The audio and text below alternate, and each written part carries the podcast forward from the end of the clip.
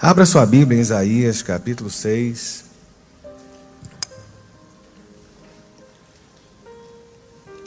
Verso 1.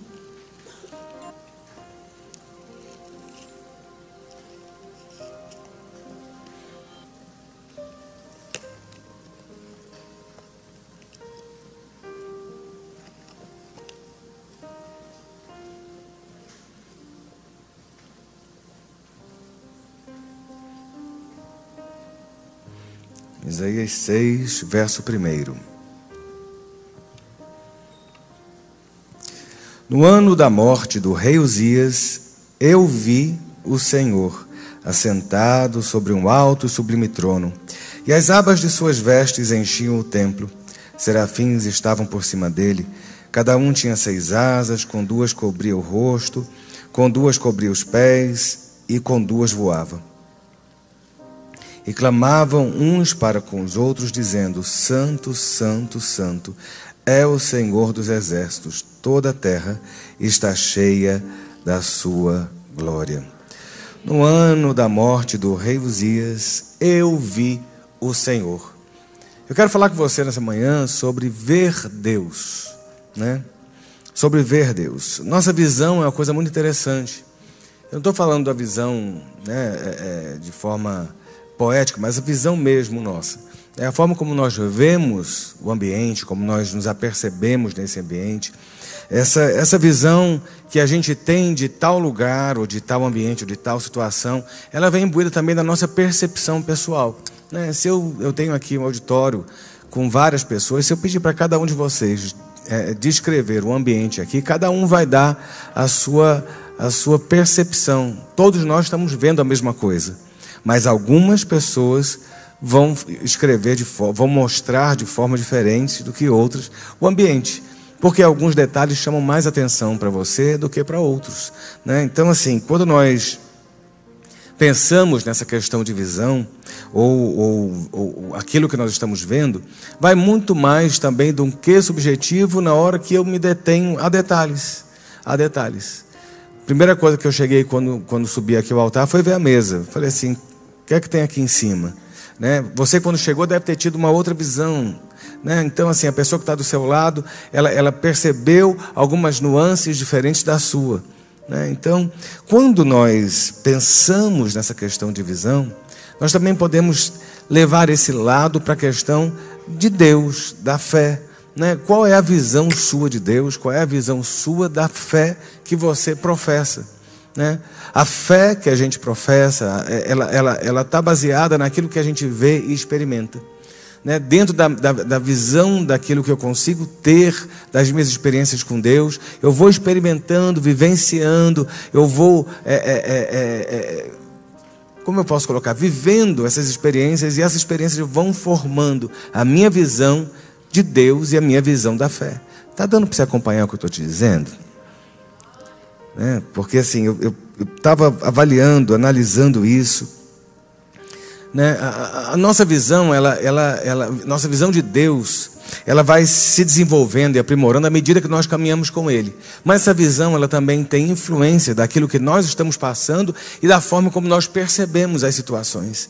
Né? Algumas situações trazem medo e esse medo, ele de uma certa forma, ele faz uma bagunça na visão que nós temos de Deus. Quantas vezes a gente ora, quantas vezes a gente pede, quantas vezes a gente clama, a gente sabe que tem um Deus que responde, que faz, um Deus que opera milagres, mas as situações muitas vezes nos deixam a visão visão um tanto embaraçada. Então a gente olha Deus, a gente acredita, mas pelo outro lado a gente vê a situação e isso atrapalha um pouco a nossa comunhão, a nossa fé e a nossa própria visão que temos de Deus. Ao longo da caminhada dos homens na Bíblia, a gente vê homens e mulheres tendo visões de Deus. Né? É muito interessante porque lá no Éden, a gente vê Adão tendo um contato face a face com Deus. Eu acho que foi o único homem que, que caminhou com Deus nessa terra de forma né, visível sem ter tanto drama como foram com os outros profetas, como foi com Moisés, como foi com, com, com homens que tiveram uma, uma, uma, uma, rápida visão da glória de Deus. Adão não, Adão ele, ele tinha um relacionamento franco e aberto. Deus cria Adão, Deus forma Adão da terra, Deus molda Adão, Deus sopra a vida em Adão e Deus fala com Adão. E Adão leva isso de uma forma muito normal. Né? Não é normal você falar com alguém e essa pessoa entender, desde que você esteja falando na mesma língua dessa pessoa. Deus falava com Adão e Adão entendia, e ali havia uma comunhão direta e clara. Deus faz Eva e, e bota Adão para dormir, e ali ele pega da costela e tal, monta Eva, ele traz Eva e fala: Eva, Adão está aqui, a sua mulher. Né? Deus era, era de uma forma muito clara, transparente para Adão. A caminhada, Deus fala assim: olha, você vai dar nome aos bichos. Você vai cuidar dos jardins. Essa porção que eu estou colocando você aqui no Éden, né? Essa porção aqui é para você cuidar. Então assim, Abraão estava na Adão estava na caminhada dele normal, né? Com Deus. Ele via Deus como Deus era, como nenhum de nós viu. A gente só vai ter uma visão de Deus na eternidade, como Adão teve aqui na terra. Não havia pecado, não havia erro, não havia nada, mas de repente algo acontece. Algo acontece. Quando a gente vai para a Bíblia, quando a gente vê a queda de Adão e Eva, é interessante que, de repente, aquele Adão que comungava com Deus, aquele Adão que caminhava com Deus, aquele Adão que via Deus a cada dia, que, que tinha comunhão direta e clara com Deus, aquele Adão, de repente, se vê amedrontado. Ele teve medo. Engraçado, né? Uma situação causou uma mudança da visão que ele tinha do próprio Deus. Antes uma comunhão direta, antes uma comunhão clara, antes uma comunhão que ele via face a face, de repente a Bíblia fala que Adão se esconde. Adão estava nu o tempo todo. E de repente ele fala assim, quando Deus pergunta: "O que aconteceu, Adão?" Adão fala assim: "Olha, eu estava nu e eu tive medo de você." É engraçado, porque se você está nu, você tem vergonha. Você não tem medo. Você imaginou? Né? Não, você eh, tá, tá sem roupa ou vai ter que tirar a roupa na presença de alguém, tudo você fica com vergonha. Com vergonha. Mas não com medo. Nossa, eu estou com medo de tirar a roupa. Por quê? Estou com medo porque estou nu. Por quê? Né? De repente, a percepção que Adão tinha de Deus, ela é mudada por atitudes externas, extras, àquele, àquela, àquele, àquela comunhão que eles tinham antes. E a gente tem que entender o seguinte: Deus não havia mudado. O Deus que caminhava com Adão desde quando Deus o formou, o Deus que caminhava com Adão desde quando Deus o comissionou a cuidar do jardim, o Deus que caminhava com Adão desde que ele entregou Eva a Adão, era o mesmo Deus que estava ali caminhando no jardim e pergunta a Adão: por que, que você sumiu? Estava te chamando e você não aparece? Quem mudou? Deus? Não, o Deus era o mesmo. A divindade era a mesma, a manifestação era a mesma. Ele descia, ele falava, ele, ele era visto e se deixava ver. Adão, pelas suas próprias ações e atitudes, de repente, tem uma percepção diferente. Aquele Deus que era pai, aquele Deus que era protetor, aquele Deus que era criador, se torna alguém que o atemoriza. Qual era a diferença? Se o Deus era o mesmo, o problema era Adão.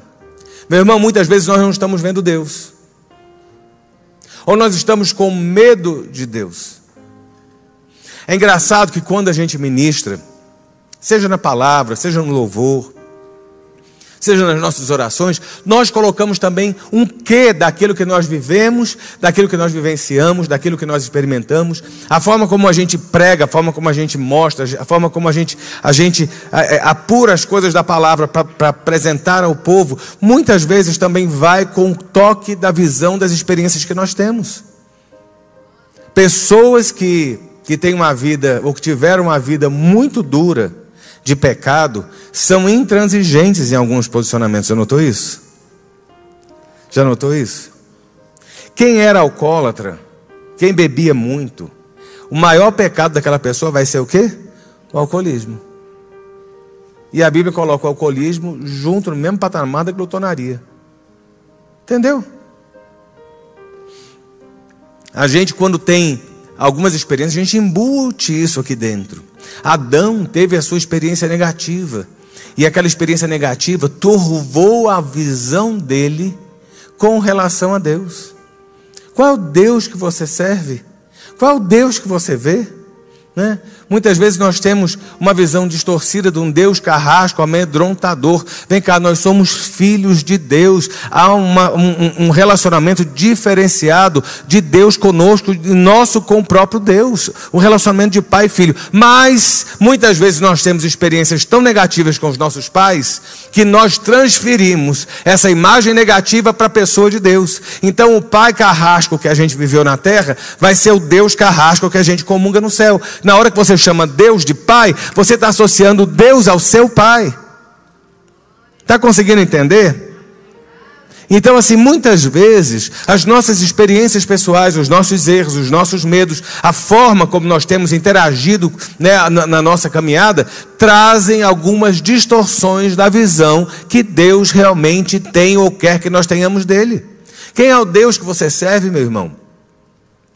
Isaías virou e falou assim: no ano um ano específico, o ano que morreu o rei Uzias, eu vi o Senhor. Deus não tem estado escondido.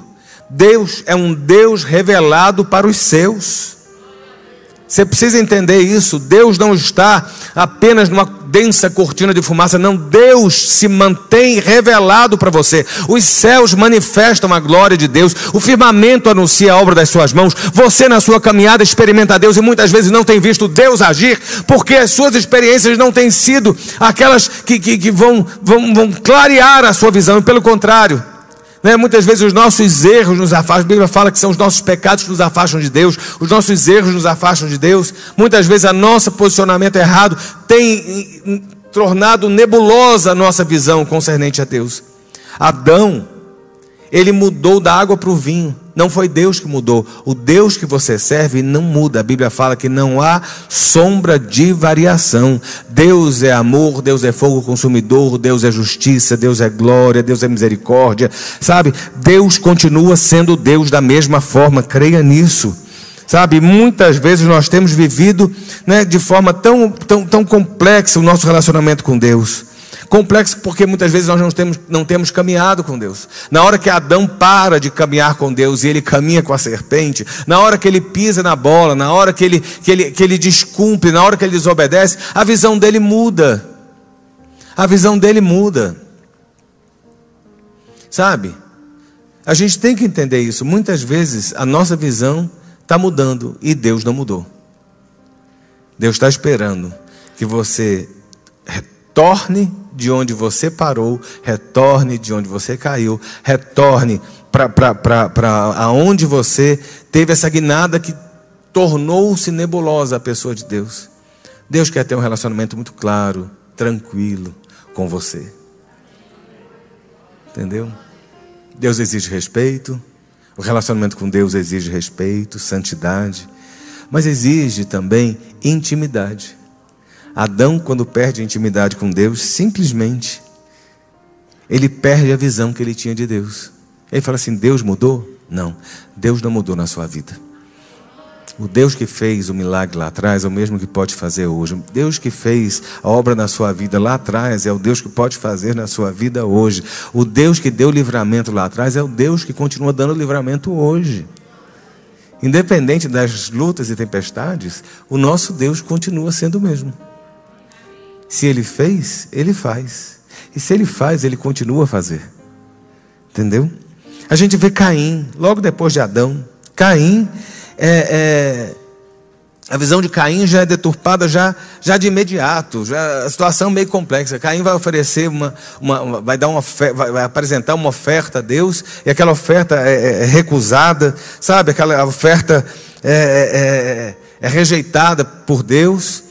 E Caim simplesmente olha e fala assim, fecha a cara, emburra, fica com raiva e bota a culpa em Deus.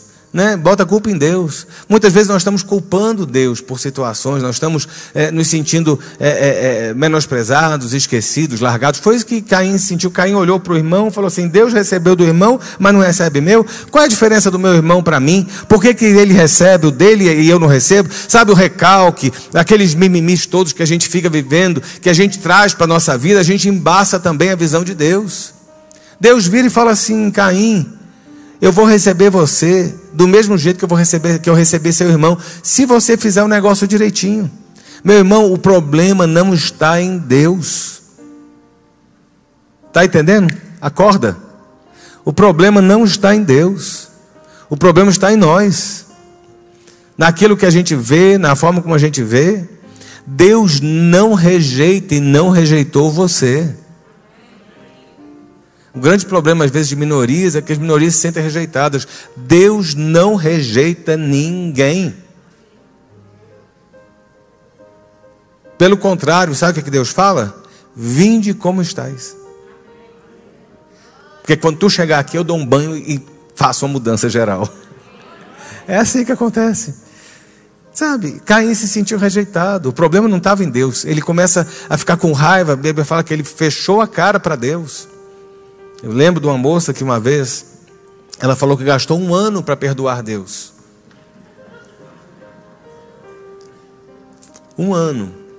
E aí dá para entender, ela perdeu o pai de uma forma muito dramática, né? Esperava um milagre, alguma coisa, o pai foi recolhido e aquilo magoou muito ela com Deus. Vem cá. Eu fico imaginando Deus olhando isso, né? Está magoada, não estou perdoando Deus pelo que ele fez comigo. Troféu joinha. Entendeu? O problema não é Deus. O problema somos nós. O problema somos nós. Muitas vezes nós queremos de uma forma, Deus tem uma forma melhor. Muitas vezes nós queremos num tempo, Deus tem um outro tempo. Às vezes nós estamos querendo algo, Deus está querendo outro. Às vezes a gente quer alguma coisa, Deus não quer que você queira aquilo. Deus não está mudando no projeto dele. O projeto dele não é igual ao nosso. Você, muda de acordo com as variáveis, não. Deus é que determina as variáveis na sua vida. Se você olhar como é que funciona o governo, todo, todo mês o governo faz uma projeção nova da inflação. Todo mês o governo faz a projeção nova do PIB. Todo ano o governo faz a projeção do ano seguinte para não cumprir nada. Seja o governo que for. E tem que estar tá mudando, mudando, mudando, mudando, mudando, porque tem variáveis. O projeto de Deus com você, ele determina, e as variáveis são dele, controladas por ele, pela mão dele. Então não adianta ficar de bico, de cara feia, com raiva, porque Deus não aceita, Deus não me ouve, Deus não sei o quê. Deus continua ouvindo, mas Deus é soberano o suficiente para fazer o que Ele quer e que Ele acha que é melhor. Foi que Deus virou para Caim e falou: Caim, meu filho, faça direito. Se você fizer o dever de casa, as coisas vão funcionar direito. Né? Se você fizer as coisas de acordo com como, como, como seu irmão está fazendo lá, vai ficar, você vai ser recebido do mesmo jeito. Deus não estava eh, jogando fora Caim. Meu irmão, sabe, tem hora que nós temos que nos sujeitar a Deus e olha, é, é da forma como Ele quer, não da forma como eu quero. Porque da forma como eu quero, vai dar errado. E se der errado, a gente vai culpar Deus. Né? A gente olha e fala assim: não, a culpa é de Deus. Não, a culpa nunca vai ser de Deus. A culpa sempre vai ser nossa. Né? A culpa sempre vai ser nossa. A gente vai caminhando e vê um homem muito legal. Um homem que ouviu Deus e que a forma como ele ouviu foi uma forma muito simplória. Lembra muito meu avô. Meu avô era muito raso nas coisas, no relacionamento dele com Deus. Não tinha é, profundidade nas coisas. Mas era um negócio assim: Deus falava, ele falava. Quem conhecia, quem conheceu ele sabia que era assim. Era uma fé que não, não questionava. Né? Não questionava. A gente tem tanto intelecto, tem tanto conhecimento, tem tanta coisa, faz uma barafunda na cabeça que é um negócio impressionante. Não é não? Eu estou lendo um livro sobre Satanás, sobre o diabo. Uma biografia, até conversei com alguns pastores. Fantástico o livro. Mas meu filho, se tu começa a ler aquilo ali, tu fica doido. De tão complicado que é. Se espírito é espírito, não é carne, como é que o espírito conseguiu ter relação com mulher e fazer filho e mulher? De onde vêm os demônios? Qual é a origem de Satanás e tal? Por aí vai, a coisa é meio complexa. Entendeu? Quando meu avô pensava, ele pensava de forma muito direta. Satanás possuía alguém, ele metia o dedo no ouvido e falava assim: manda fogo, Jesus. O demônio saía e acabou. Entendeu? A gente fica discutindo o sexo dos anjos, tentando. Estou dizendo que seja ruim, não. Eu gosto, eu gosto da academia, eu gosto de estudar, eu gosto do complexo. Eu acho fantástico destrinchar, questionar e tal. E às vezes Deus está querendo uma fé simples. Noé é uma das pessoas mais fantásticas que tem na Bíblia. Já estava de chuteira pendurada, o cara já estava velho, aposentado, já tinha vivido, já estava de bem com a vida, curtindo a aposentadoria dele. Entendeu? Deus chega para Moisés, para Noé e fala assim: Noé, meu filho, deixa eu dizer, está tudo ruim aí, o negócio está difícil, viu, meu filho? Vou matar todo mundo. Noé calado estava, Noé calado continuou. Se fosse você, mas Deus Aí Deus vira e fala assim: Ó, estou tirando, estou desaposentando você, meu filho. Tu vai construir um barco. Estou te mandando a planta.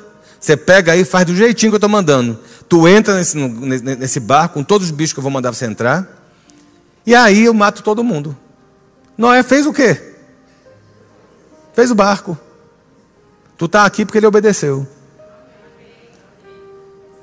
Entendeu? A gente questiona, a gente fala, a gente quer saber, a gente quer entender, a gente quer. Não queira, não, meu filho. Entenda, tenha a visão correta de quem Deus é e quem você é. Deus é Deus, você é você. Caim se deu mal, se estrepou na vida porque ficou de bico com raiva de Deus. Noé, meu filho, estava lá, Deus chegou e falou assim: Vou matar todo mundo, constrói o barco. Ele pegou as ferramentas dele e foi construir o barco. Foi isso que ele fez. A visão dele era muito simples em relação a Deus. Deus falou, eu obedeço. Que na sua vida seja assim também. Deus fala, você obedeça. Porque você vai ter sempre a proteção do Altíssimo, você vai ter sempre a arca de Deus com você, você vai ter a porta aberta do céu para a sua vida, você vai ter a presença de Deus na sua história, você vai ter Deus caminhando com você, você vai ter Deus dirigindo a sua vida, como dirigiu aquele barco durante a tempestade, durante o dilúvio. Deus estando com você, a coisa funciona. Não questione Deus, a sua visão tem que ser uma visão simples de quem é Deus. E a visão de Deus é: eu mando, você obedece. Tá ruim para você? Vai para Satanás.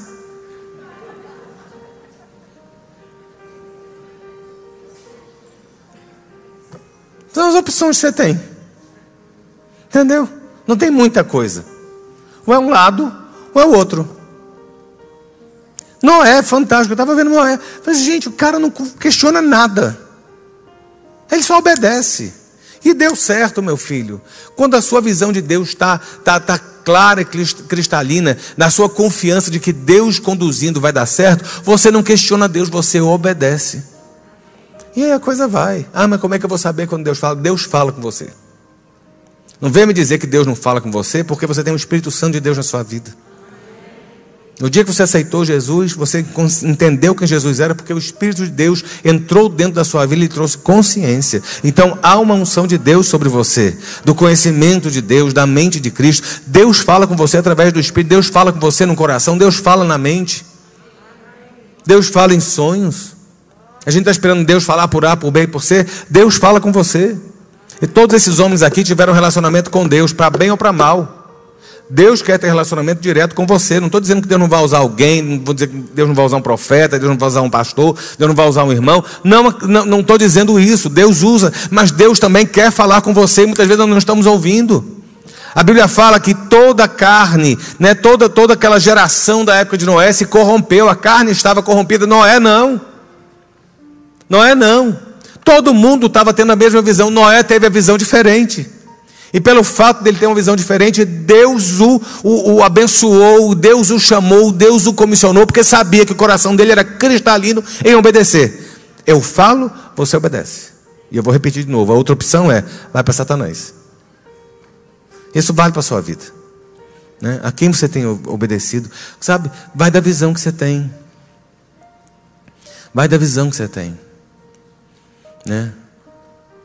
Se alguém chegar para você, um estranho, e falar assim: se joga para trás que eu seguro você, você vai fazer isso? Não vai. Mas se você tiver num grupo de amigos, de pessoas de confiança, e você não for um presepeiro, gosta de sacanear os outros, né, para jogar o povo no chão, você vai virar e falar assim: pode se jogar que eu seguro. Você vai, vai, vai conseguir, sabe, descansar no colo de alguém. Dá para entender a situação? A partir do momento que você conhece, que tem intimidade, você sabe quem é. Qual é a intimidade, o conhecimento que você tem de Deus?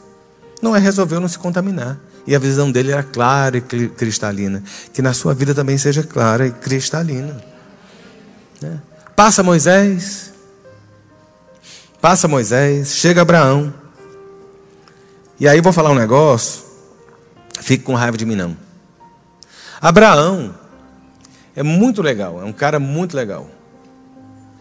Deus chega para Abraão, se apresenta e fala assim: Olha, sai da tua terra e da tua parentela e vai para o lugar que eu estou te mandando ir. Né? Abraão obedeceu, em parte. Por que, que ele obedeceu em parte? Porque ele levou o parente, que é serpente, junto. Cuidado. Entendeu? Abraão sabia direito quem era Deus? Provavelmente não. Foi uma revelação, uma comunhão de Deus ali naquela hora. Entenda o seguinte: que no panteão de deuses que havia naquela região ali no, no, no Oriente Médio, ali onde está Israel, onde está aquela região onde, onde nasceu Moisés, a terra de Ur, de mais não sei o quê, havia um panteão de deuses. Havia um Deus que era esse Deus que se manifesta para Abraão e fala assim: Olha, eu sou Deus, vai lá, sai da tua terra e vai para o lugar que eu estou te mandando, que de lá eu vou te fazer uma grande nação. Ele vai em vez de sair completamente da parentela, ele sai da terra, mas leva a parentela. Entendeu? E se deu mal na frente, lá na frente. Estava conhecendo Deus ali agora, mas Deus se manifestou de uma forma muito clara. E Deus vai falando com Abraão. Meu irmão, muitas vezes volta a falar. Deus só quer que você tenha uma visão dele seguinte: confie na ordem, no comando que ele está te dando. Porque se a gente quer colocar a nossa visão junto, geralmente não dá certo. Ah, mas eu vou levar o meu sobrinhozinho, que eu gosto demais. Um moço bom, tem uma família boa, né? não vai dar problema. Deu problema logo no início. Problema de terra, problema de relacionamento, uma desgraça. Não vou dizer que Ló, que, que, que Ló era ruim, mas a relação foi podre. Entendeu? Sabe por quê? Porque desobedeceu, porque não obedeceu, não desobedeceu não, porque não, Abraão não obedeceu por completo. Qual era a visão que Abraão tinha de Deus naquele momento? Mais na frente, Abraão tem uns questionamentos com Deus. É o pai da fé, é o pai da fé. E ele reflete muito aquilo que nós somos também. Qual era a visão que Abraão tinha de Deus? Né? Porque os anos foram passando, Abraão também foi envelhecendo mais ainda, a mulher foi envelhecendo mais ainda, e de repente não vem promessa, não vem nada. Abraão meio que questiona a Deus, fala assim: e aí? E aí Deus fala para Abraão assim: olha para as estrelas, olha para o mar, vai ver, olha, minha palavra continua a mesma. Queridos, a gente tem que entender que a palavra de Deus continua a mesma. Passa o tempo, Passam situações, mudam as estações, mas a palavra de Deus e a promessa dele permanece. A gente tem que ter uma visão correta de Deus. Deus não muda o que fala. O projeto dele está assinado e carimbado e ponto final. E Abraão, dentro dessa visão que ele tinha de Deus, em vez de confiar plenamente, em vez de obedecer plenamente, ele leva um problema com ele. E esse problema custou caro para Abraão lá na frente. Né? Qual é a visão que você está tendo de Deus? Aprenda a obedecer, aprenda a obedecer. É a melhor forma. Aí a gente tem passado alguns bons anos, alguns séculos, o povo que era o povo escolhido, descendentes de Abraão, de Isaac, de Jacó, sabem mais ou menos quem Deus é, mas se referem a Deus como Deus dos nossos pais o Deus dos nossos pais. Não era algo tão pessoal assim. O povo não conseguia se ver, ele não conseguia se ver debaixo dessa, dessa, desse relacionamento com Deus. Por quê? 400 anos de escravidão no Egito. Como é que Deus, que é Deus Pai, que é um Deus que nos ama, que nós somos o povo escolhido, vai nos deixar 400 anos, quatro séculos presos no Egito como escravos? Deus chama Moisés no meio desse turbilhão de situações. O povo lá sendo fustigado, Deus chama Moisés, Moisés já é um velho de 80 anos, já, já idoso, alguém que já tinha tido as suas experiências boas, as suas experiências não tão boas, as suas experiências amargas. Moisés é alguém que, que ao longo da sua caminhada sabia da história desse Deus, sabia da origem desse povo, mas não conhecia Deus. Moisés não conhecia Deus. Deixa eu dizer uma coisa a você. Fazer rito, cumprir rotina, botar plaquinha de nome, não garante você acesso à presença de Deus. Moisés era judeu, Moisés era marcado, Moisés era do povo escolhido e Moisés não sabia quem Deus era. Filho de crente não vai para o céu. Caiu assim, ó. Filho de crente não vai para o céu se não se converter. Entendeu? Não dá para apoiar. Foi criado na igreja. Que bom, não está na igreja por quê? Ah, aconteceu uma coisa, me entristeceu, mas não sei o quê. Aí a sua visão de Deus muda, né? Moisés não sabia quem Deus era, meu filho. Moisés era judeu. Moisés era alguém criado, né? Tinha ali nas suas origens. Por que eu estou falando isso? Ah, mas ele foi criado no Egito. Está esquecendo quem foi a ama de leite dele? A própria mãe. Que era judia, você acha que ele não sabia? Tanto é que quando ele assassina um, um egípcio lá, ele está matando alguém que estava mexendo com as suas origens. Ele sabia quem ele era. Não adianta, meu filho, você conhecer a Bíblia de capa a capa se o Espírito de Deus não estiver em você. Não adianta você recitar toda a Bíblia se você não tiver a marca lavado e remido pelo sangue do Cordeiro. Não adianta. Moisés está ali no meio do deserto aos 80 anos e de repente ele vê uma arca, uma, uma sarça pegando fogo. Era algo sobrenatural, porque a sarça pegava fogo, mas não se consumia, e ele não consegue entender que ali há uma manifestação da divindade que ele serve. Simplesmente Moisés olha e fala assim: Vou lá ver que coisa maravilhosa é essa. Quando ele chega, Deus fala do meio da sarça, fala assim: Olha, tira a sandália dos teus pés, porque o lugar que você está é santo. Ele não sabia quem era que estava falando com ele. Aí Deus vira e fala assim: Olha, tenho visto a aflição do meu povo. E eu quero que você vá lá para libertar o povo. E ele diz assim: Eu vou dizer que você é quem? O cara estava vendo Deus. Meu filho, se uma sarça pega fogo e essa planta começa a falar, eu vou correr milhares de quilômetros fugindo igual um desesperado. Tu tá, aí você olha, pastor sem fé, eu quero ver tu. Que não consegue no quarto de empregada da sua casa com a luz apagada.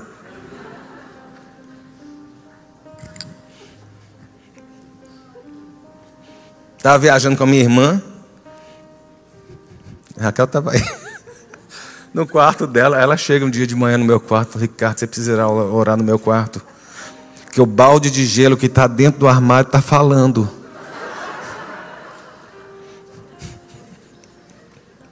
Aí eu até eu me arrepiei, né? Falei, nossa, meu Deus do céu, tem demônio no hotel, né?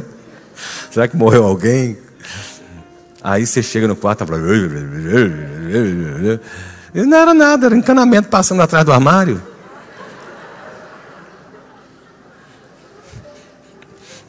um mico federal. Quase que eu joguei óleo no quarto, fui orar, fazer um exorcismo lá universal e tal. E era encanamento. O baldezinho estava lá vibrando no encanamento. Falava nada. A gente apavora com o sobrenatural. Pega os homens de Deus na Bíblia, meu filho. As visões que eles tinham, eles ficavam estatelados. Daniel, quando teve a visão ali no rio, que ele viu o anjo, ele caiu como morto.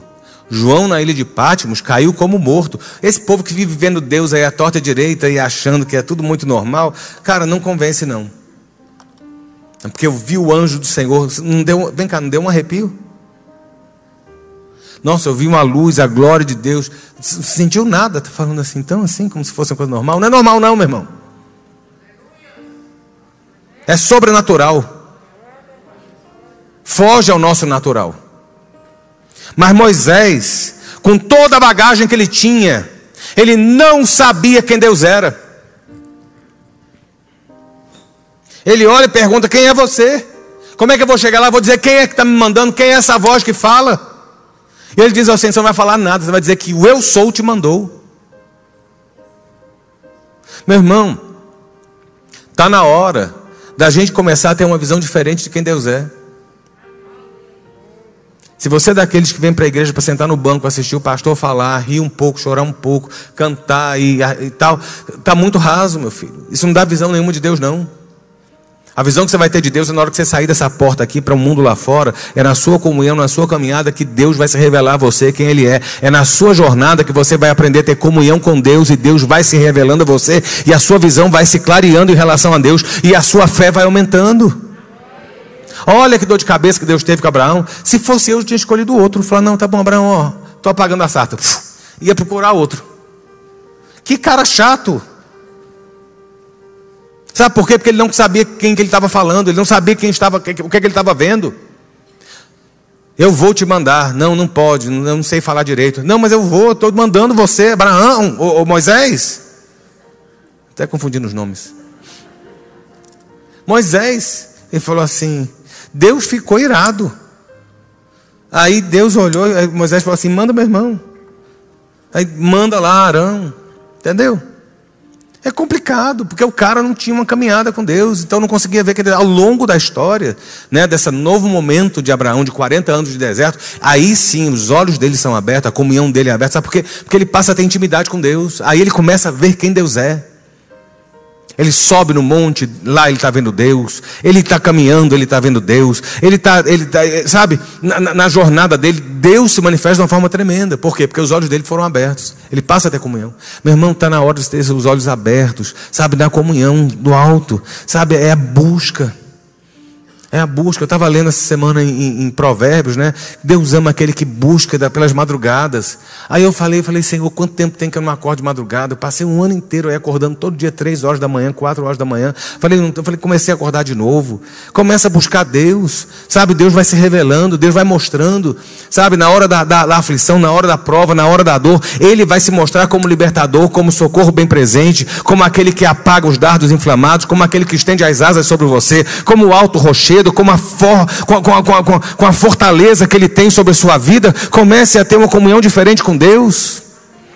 Moisés, em 120 anos, durante 80 anos, ele estava distante, ele achava que sabia quem era, mas ele não sabia nada. Na hora que Deus se manifesta, ele não sabia quem Deus estava falando. Muitas vezes Deus está falando com você e você não está vendo porque você não tem comunhão com esse Deus, porque você não tem visto Deus. A gente se enche de outras coisas mas não se enche de Deus. Moisés caminhou ali no início, falei, acho que falei Abraão, né? Moisés caminhou no início ali, foi ensinado, depois foi ensinado pelo Egito, depois passou 40 anos distante de tudo. Muitas vezes a gente teve uma base e a gente acha que aquela base ali serve. Não, meu filho. A comida do seu almoço de ontem não, lhe dá é, é, é sustento para hoje, não. A caminhada com Deus é diária. O seu posicionamento é diário. Tem que ter colírio do céu para você estar tá enxergando quem Deus é realmente. Para saber quando é Deus agindo, quando é o diabo agindo quando é você agindo. Porque quando Deus faz, Ele faz de forma clara. Quando Deus fala, Ele fala de forma audível. Sabe, muitas vezes Deus está botando uma sarça ardendo e você não consegue ver.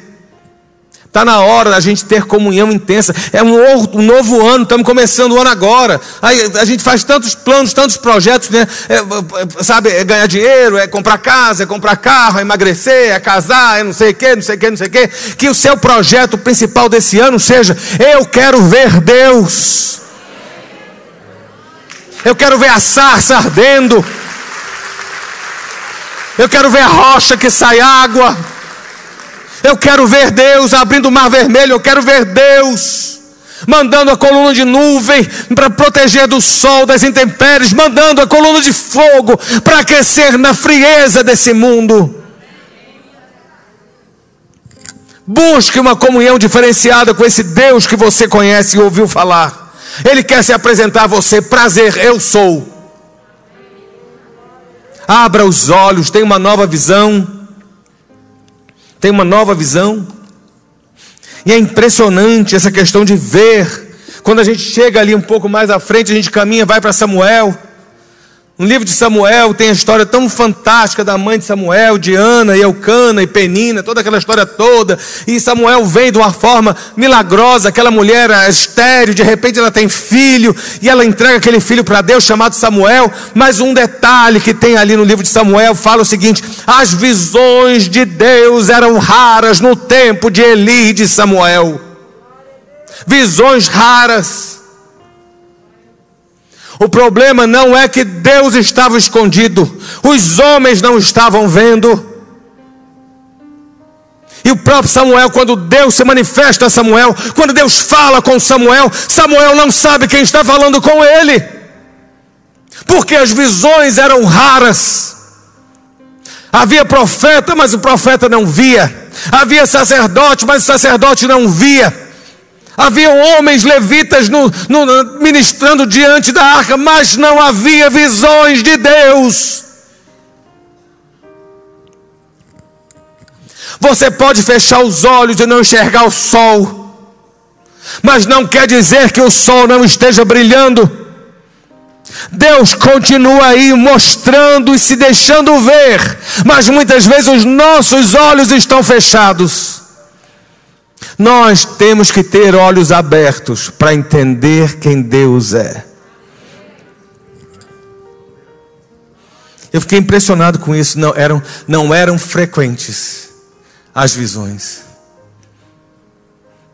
E há um tom de melancolia da parte de Deus. Há um tom de melancolia. Quando eu leio isso, quando eu imagino o Espírito de Deus, né, é, inspirando o autor que escreveu o livro de Samuel, eu fico vendo um quê de melancolia de Deus. O melhor do antropopatismo aí. Sabe? Como se Deus falasse assim: eles não conseguem me ver. Eles não estão me vendo. Aí você está passando a maior prova do mundo. Você está passando a maior dificuldade na vida está passando e não consegue ver o agir de Deus sustentando você. Como se Deus não estivesse operando. Como se Deus não estivesse fazendo. Deus não dorme, Deus não para. Não há um Deus como o nosso que trabalha a favor dos seus. Qual é a visão que você tem tido de Deus? Precisamos mudar. Eu falo de novo, que esse ano seja o ano que nós possamos ver Deus. Vai ser um ano difícil, complexo, né? Politicagem, o país vai estar em crise, em guerra, nós vamos ver coisas que, né? Difíceis, saiba disso. Mas, independente da baderna que fizerem, os meus olhos estão ainda vendo o Deus de Israel que controla todas as coisas. Numa geração onde a visão de Deus é rara, onde as pessoas têm dado um foco maior no homem, onde as pessoas têm dado foco maior no material, onde as pessoas têm dado foco maior nas conquistas pessoais, a gente tem que ter visões de Deus.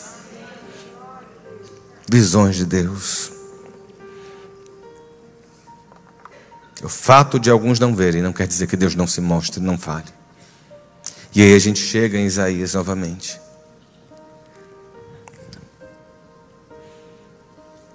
Por que, que eu estou levando você nessa, nesse questionamento se você está vendo Deus? Porque Isaías tem uma das visões mais tremendas da pessoa de Deus. Adão caminhava com Deus no jardim, no meio das árvores, dos bichinhos.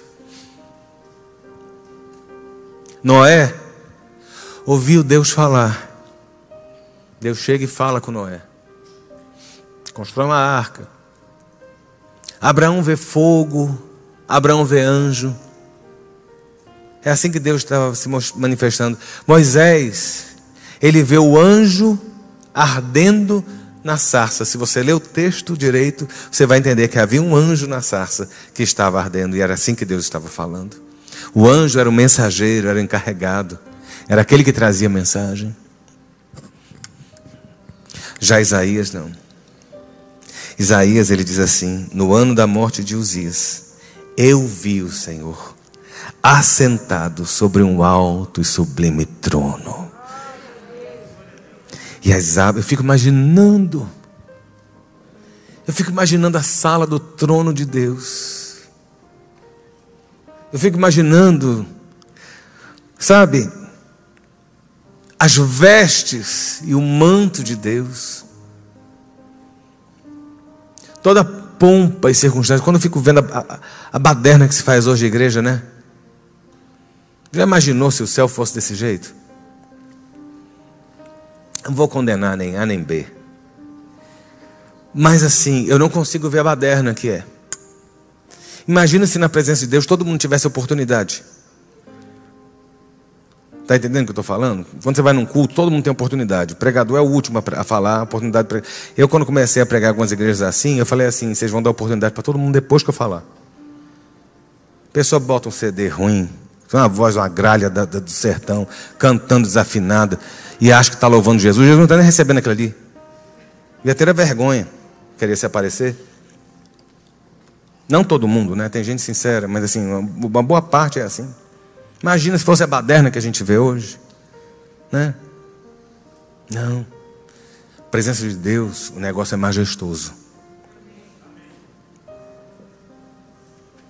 No ano que morreu o rei Uzias, eu vi o Senhor assentado sobre um alto e sublime trono. As abas das suas vestes cobriam toda aquela sala. E os, e, e os serafins que assistiam diante dele voavam, haviam asas. Não eram anjos, tá? Eram serafins. Clamavam uns aos outros, dizendo: Santo, Santo, Santo é o Senhor, toda a terra está cheia da Sua glória. Os umbrais da porta se moveram com a voz do que clamava, e o templo se encheu de fumaça. E aí, queridos, Aí é que está o X da questão. Quando você vê Deus, você deixa de se achar.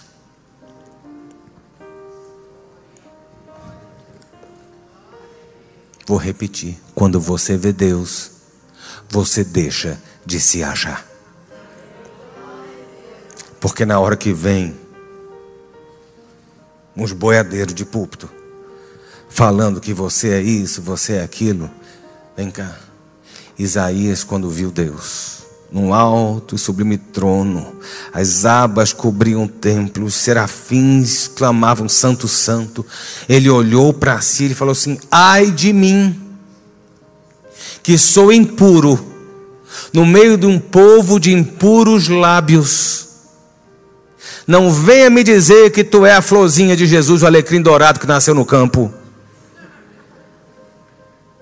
Não venha dizer que você é tão fofinho, maravilhoso. Tu é uma praga, meu irmão. Uma desgraça de pessoa como eu sou.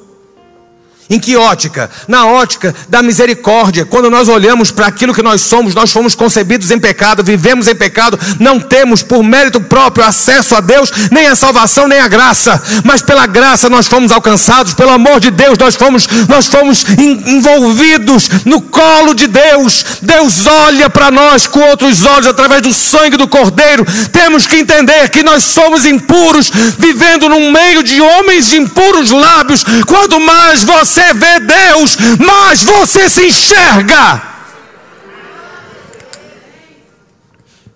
Quanto mais intensa é a visão que você tem de Deus, mais clara é a visão que você tem das suas limitações.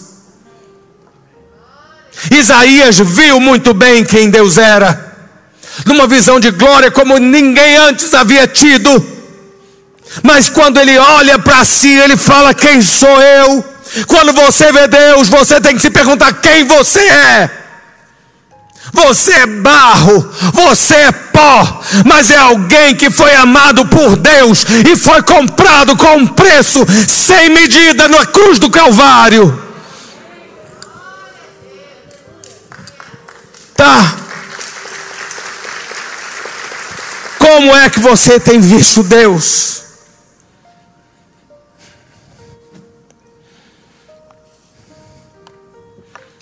Se você vê Deus, você vê quem você é. E se você vê quem você é, e você vê quem Deus é, você também vai entender que apesar dele ser fogo consumidor, ele é Deus que ama e trata com misericórdia.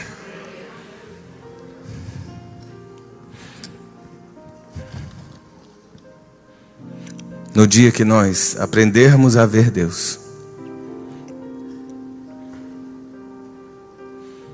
como Ele é, no dia que nós aprendermos a obedecer a Deus, consoante o que Ele fala,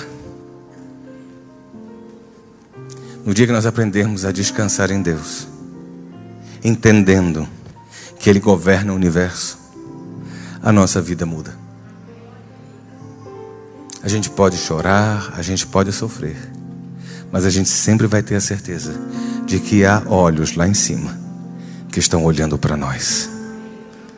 Se nós temos uma visão lá de cima, se nós temos que ter uma visão de Deus, eu quero só dizer a você Deus também olha e vê você. Os olhos do Senhor percorrem toda a terra. Eles olham você. Quando Isaías chega ali, ele fala assim: Quem sou eu? Sou homem de impuros lábios. Um dos serafins foi lá num braseiro de fogo, com uma tenaz, pinçou uma brasa e santificou Isaías. Quando você ver Deus e você se enxergar, você vai entender que Deus mandou Jesus pegar o sangue dele e santificar a sua vida. Quando Deus olha você, ele não vê o homem de impuros lábios, ele vê um filho dele, salvo e remido, herdeiro e co-herdeiro com Cristo. Quanto mais perto de Deus, mais intensa será a tua caminhada em glória, em graça, em vitória. Vai ter luta? Vai. Vai ter prova? Vai.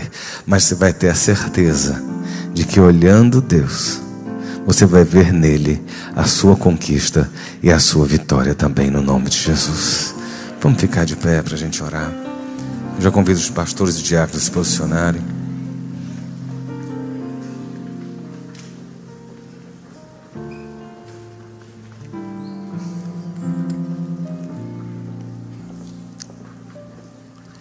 Bíblia fala: Este é o dia que o Senhor fez, né? Pastor Demar até citou isso no início do culto.